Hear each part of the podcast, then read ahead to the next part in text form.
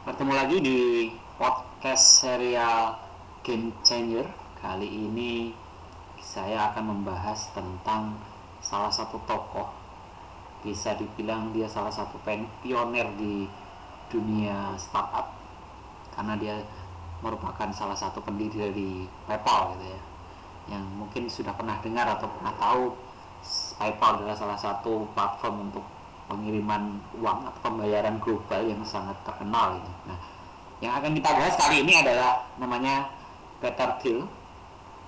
Jadi si Peter Thiel ini salah satu founder dari startup bersama beberapa tokohnya yang lain. Tapi khusus kali ini saya hanya ingin membahas tentang Peter Thiel yang kemudian kalau teman-teman pernah dengar ada istilah namanya PayPal Mafia ya.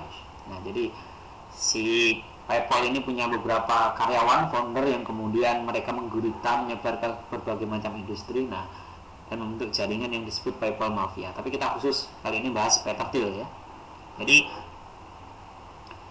si Peter Thiel ini yang menarik sebenarnya saya ingin saya angkat adalah dia punya satu hal atau satu program yang menarik yaitu Thiel Foundation jadi sebuah ya ini kegiatan filantropi yayasan yang kemudian diinisiasi oleh Pedatel ini. Kemudian dia melakukan berbagai program yang memberikan pendidikan, pendampingan dan pelatihan ke beberapa orang terutama untuk di bidang industri ya. Nah, dan berbagai macam sebaran industrinya. Program unggulannya Til Foundation ini sebutannya adalah Til Fellowship. Yang menarik dari Til Fellowship ini adalah dia memberikan pelatihan ke, kepada beberapa orang ya usianya masih muda. Masih dibilang usia produktif itu masih awal bahkan awal 20-an atau di bawah 20 dan dia, dia uh, si Phil Fellowship ini dia pernah punya program namanya 20 under 20 jadi program ini menyediakan beasiswa untuk mahasiswa di bawah usia 23 tahun dan mereka harus drop out. Anda nggak salah dengar ya mereka harus drop out dari kuliahnya. Jadi mereka memang diminta untuk berhenti kuliah, kemudian mereka menekuni ide bisnis mereka. Jadi mereka ditantang dengan mereka punya ide bisnis apa? Kalau mereka lolos program ini, mereka harus keluar dari kuliah mereka. Kemudian si Till Foundation ini dengan program Till Fellowship-nya ini memberikan dana awal atau dana hibah, SIP gitu istilahnya kalau dari dunia startup sebesar 100 ribu dolar kalau dirupiahkan sekitar 1,4 M. Wow gede ya. Ya 1,4 M ini digunakan sebagai modal selama 2 tahun. Ide yang cukup gila. Cukup gila si Tel ini dengan ide fellowship ini ya. Peter Tel ini dia cukup ambisius dengan program ini. Jadi mereka harus keluar dan kemudian memulai bisnis mereka. Keluar kuliah. Ini menjadi perdebatan menjadi heboh jadi banyak yang mempertanyakan. Program ini pertama kali dirilis tahun 2010 ya. Sampai sekarang masih berjalan. Teman-teman nanti bisa, kalau mau yang penasaran bisa cek di programnya di Detail Foundation ya. Di website mereka. Nah, dan setiap tahun dibuka nah, saya ingin menyampaikan di sini ketika program ini berjalan jadi si Detail ini proses penerimaannya gambarnya semacam ini ya. Jadi memang dari sekian ratus atau ribuan yang mendaftar itu hanya sekitar 20 sampai 30 orang saja yang akan diterima setiap tahun. Jadi bahkan dalam analisa yang pernah disampaikan dari yang mendaftar sampai kemudian diterima itu presentasinya di bawah satu persen. Artinya memang sangat-sangat ketat. Atau ramai banget yang daftar pengen ikut program ini dengan gagasan yang gila tadi ya harus keluar kuliah kemudian menjalankan bisnisnya dan dimodali. Tapi Triple ini sangat serius. Mereka bukan hanya sekedar ngasih duit, tapi memang ada pembinaan dan tantangannya benar-benar serius juga. Artinya banyak banyak yang boleh dibilang ide gila ini. Nah,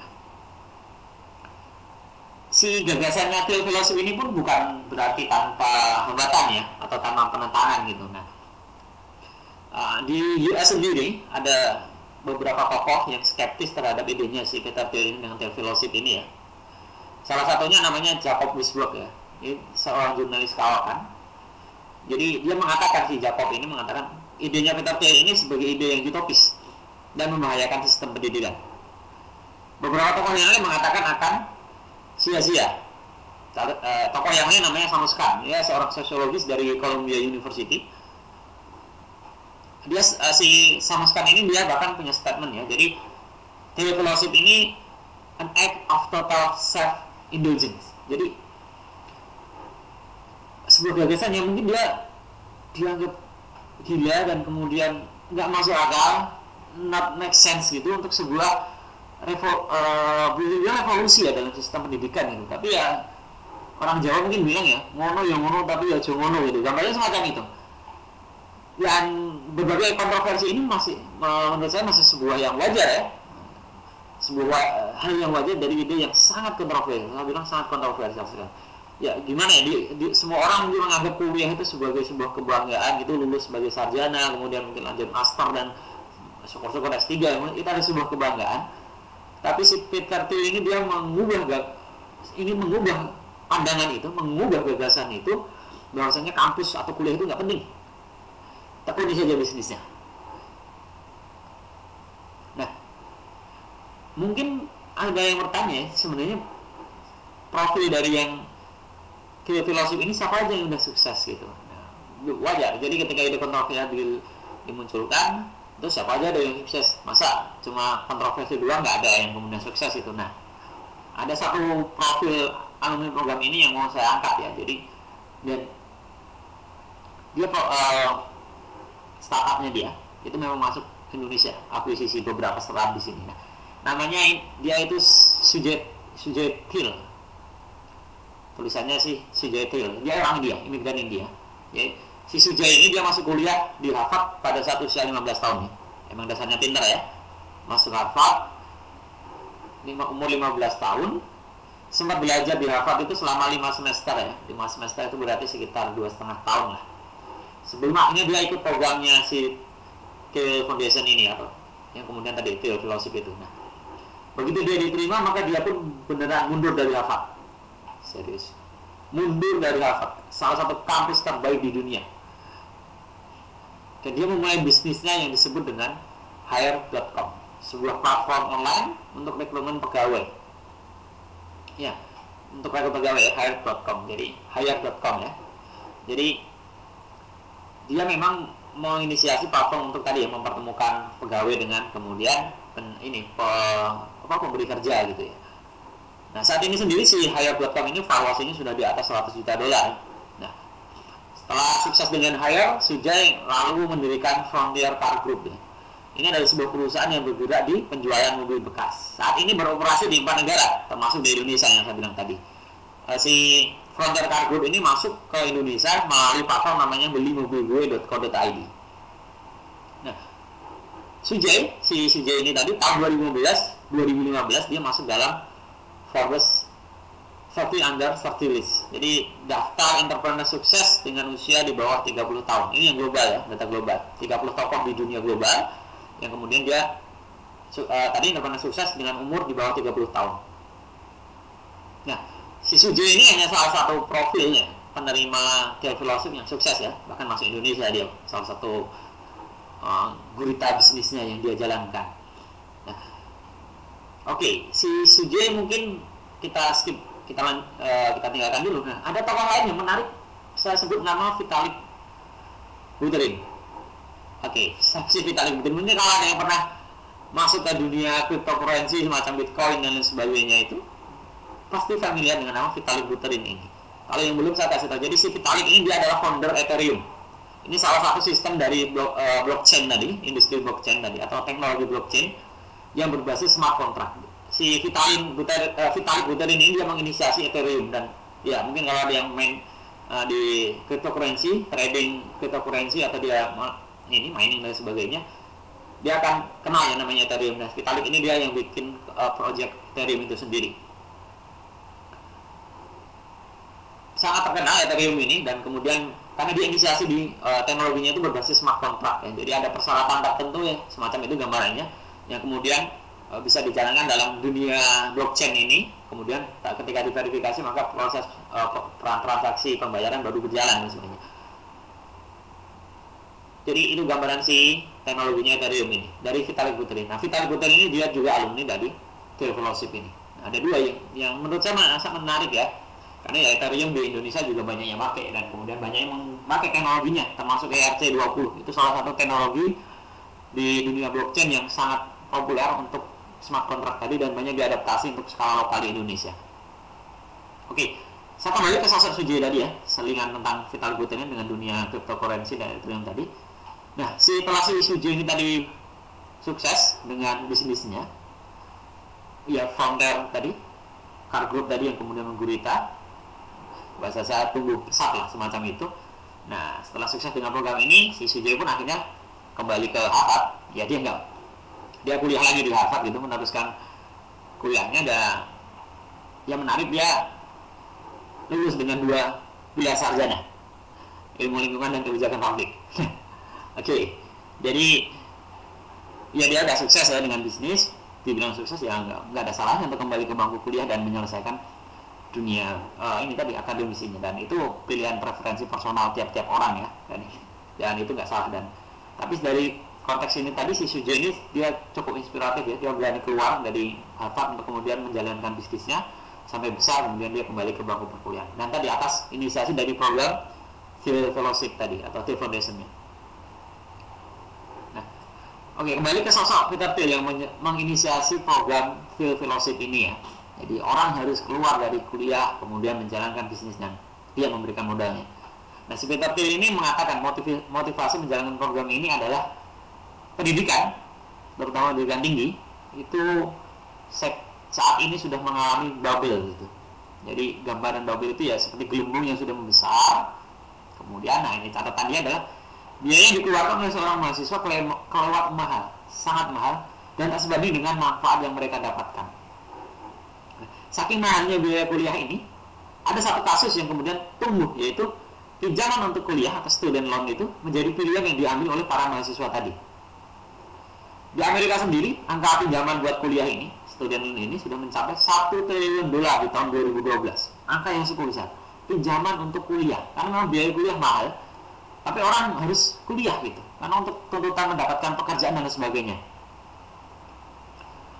Mau tidak mau student loan jadi fenomena yang marak di Amerika. Indonesia belum mengarah ke sana, tapi mulai ada beberapa yang kemudian menginisiasi tadi program pinjaman untuk kuliah ya. Ada salah satu beberapa bank yang kemarin saya baca sudah mengeluarkan program itu. Nah, fakta yang disampaikan oleh Peter Thiel tadi soal selain soal student loan atau pinjaman kuliah, perguruan tinggi khususnya yang memiliki program bisnis pun diragukan kualitasnya jika di, jika dibandingkan dengan program inkubator semacam Z Kombinator yang berpusat di Silicon Valley ya dalam membentuk karakter entrepreneur di era sekarang ini. Jadi memang si Peter Thiel ini dia ingin fokus bagaimana membentuk karakter entrepreneur dan menjalankan program entrepreneur dengan cara yang berbeda. Dia tadi membandingkan Y Kombinator. Ini Y Kombinator buat yang belum tahu ini salah satu inkubator bisnis paling, paling terkenal dan bisa dibilang paling besar di Silicon Valley. Jadi dia menghasil uh, mendidik dan menghasilkan banyak startup ya yang kemudian sukses itu di sana. Si PTT ingin mendobrak itu dengan programnya tadi Theo Philosophy. Jadi orang uh, semua yang ikut keluar dari kuliah drop out jalankan bisnisnya. Kalau idenya valid pasti akan bisa sukses. Gambarannya sih semacam itu. Jadi di modalin satu miliar. Ya satu miliar ya. 1,4 m. Iya. Cukup cukup menggiurkan untuk modal awal. Tapi dengan catatan yang uh, tadi seleksi yang ketat dan semua dan memang orang-orang pilihan yang bisa mendapatkan bantuan itu Oke, kalau kita tarik ke dalam skala lokal, apakah pendapat atau gagasan kita tadi relevan? Tadi sudah saya singgung sedikit ya soal student, student loan yang kemudian mulai masuk ya. Dan mahalnya biaya perguruan tinggi di tadi di, di sektor perkuliahan atau perguruan tinggi tadi itu juga mulai terjadi di Indonesia ya. Boleh dibilang sama-sama mahal terutama sejak berlaku aturan UKT atau uang kuliah tunggal. Ini mulai dirasakan biaya SPP makin mahal dan sebagainya. Tadi sudah bank pun sudah mulai mengeluarkan produk pinjaman kuliah. Walaupun uh, yang di Indonesia tadi kata uh, yang dijalankan beberapa baru untuk jenjang S2 dan S3 kalau yang S1 yang tidak mampu masih ada beasiswa macam beasiswa uh, apa dikti dan sebagainya itu masih ada beberapa ya yang bisa dijalankan tapi di sini saya ingin mewanti-wanti tidak tertutup kemungkinan bahwa pendidikan tinggi di Indonesia akan mengarah ke fenomena mobil tadi. Udah keluar uang banyak sedemikian besar, tapi kualifikasi lulusan yang dihasilkan masih tidak tidak memenuhi standar kualitas sektor industri sebagai penyerap tenaga kerja. Sehingga SDM pun ya ini HRD HRD perusahaan pun akhirnya mau nggak mau dia keluar biaya lagi untuk kemudian mentraining karyawan mereka untuk upgrade skill mereka. Nah, terus yang jadi pertanyaan, selama ini kuliah mahal-mahal buat apa? Belum lagi ditambah fakta, hampir 63% pekerja yang saat ini bekerja di sektor di industri di Indonesia, apa pun sektornya, mulai dari perbankan sampai industri berat, itu tidak sesuai dengan jurusan selama mereka kuliah atau mismatch gitu ya. Ada yang kuliahnya pertanian kemudian jadi bangkit atau jadi penyiar radio dan sebagainya, host TV dan sebagainya. Nah, ini fakta yang tidak bisa kita hindari ya dan tantangan juga untuk pendidikan tinggi. Nah, kembali ke sosok Peter Thiel tadi dia ingin seolah menampar ya para pelaku sektor pendidikan tinggi ini. Eh, lu, lu yang kagak bisa bikin sistem pendidikan yang benar, mending gak usah deh. Gak usah terus-terusin tuh jalanin uh, aneka macam program pendidikan tinggi yang mungkin kurang relevan atau tidak tidak berorientasi ke pembentukan karakter. Di mana lulusannya harusnya bisa menciptakan lapangan kerja buat yang lain malah tadi pengangguran makin tinggi dan sebagainya nah. Kenapa menarik karena si Peter Thiel ini dia membuka program ini Thiel Fellowship ini untuk semua pelajar di seluruh dunia. Semua boleh mendaftar tidak harus ke Amerika walaupun ketika mereka lolos. Boleh menjalankan bisnisnya dari negara masing-masing. Dan diberikan pendampingan bantuan dari Thiel Foundation dari Amerika sana. Gimana enggak ini ya. Jadi ya ya benar-benar gila lah crazy ya ide ini. Menam ya tadi menampar sektor pendidikan. Dan saya sendiri termasuk orang yang kadang mempertanyakan dengan beberapa pelaku uh, ini ya wirausaha pelaku kalangan industri juga tadi soal kualitas lulusan tadi ya. Memang masih boleh dibilang tadi ya memang masih ada gap ya kebutuhan industri dan kemudian kualitas pendidikan yang kemudian diajarkan dan sebagainya.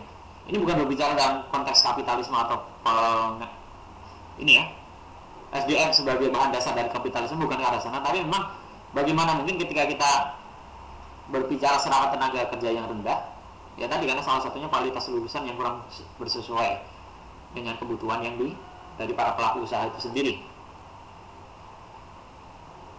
Teknologi dari Petatril sudah melakukan itu. Nah, dan ini sudah bisa terus berjalan dan ini semoga menjadi sebuah tamparan buat pelaku industri uh, sorry, pelaku pendidikan tinggi industri juga mungkin sama ya atau yang mungkin mereka hanya mengandalkan uh, pola yang berjalan tanpa menginisiasi tampilnya tokoh-tokoh baru untuk ini uh, inovasi-inovasi baru mungkin bisa jadi ya.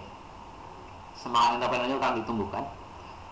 Nah kalau kita Indonesia sendiri lokal ini dulu pernah ada dengar ya namanya Bob Sadino ya almarhum yang kemudian hampir mengatakan hal yang sama soal dunia kuliah itu ya. Dan kemudian uh, terkait kemampuan entrepreneurnya yang kadang nggak sejalan bahkan di mungkin dari fakultas bisnis sekalipun nah jadi saya ingin saya sampaikan di sini dalam serial game changer yang pertama ini jangan berfokus pada latar belakang akademik atau prestis mata jika ingin menekuni sebuah hasil yang maksimal. Banyak hal yang tetap bisa menghasilkan nilai lebih tanpa harus berlindung di balik menara gading saya bilang menara gading bernama perguruan tinggi. Apalagi dalam konteks wirausaha atau entrepreneur. Jika fokusnya adalah revenue maka keluar biaya yang besar bahkan mungkin sampai utang itu merupakan sebuah tindakan yang keliru gitu. Kecuali memang tadi tidak ada visi untuk kemudian menciptakan sebuah lapangan kerja atau memperbesar sektor serapan tenaga kerja yang lain. Nah, apakah tadi salah dengan perguruan tinggi Indonesia saat ini atau di bahkan di Amerika sendiri ya? Belum tentu. Jawabannya belum tentu. Tapi ya satu hal yang pasti pendidikan tinggi sudah di tahap overprice. Harganya overprice, lewat mahal. Dan pendidikan tinggi itu kampus-kampus itu nyaman dengan kondisi. Maka perlu sebuah perubahan yang saya bilang menampar atau bahkan radikal dalam menghadapi fenomena ini. Dan Thiel, dia saya bilang cukup sukses dengan gagasan Thiel Fellowship ini untuk kemudian melakukan pamparan itu tadi. oke itu tadi cerita tentang Terry yang menjalankan ide yang saya bilang cukup gila dan radikal tadi saya bilang radikal dan semoga bermanfaat kita bertemu di episode selanjutnya di serial Game Changer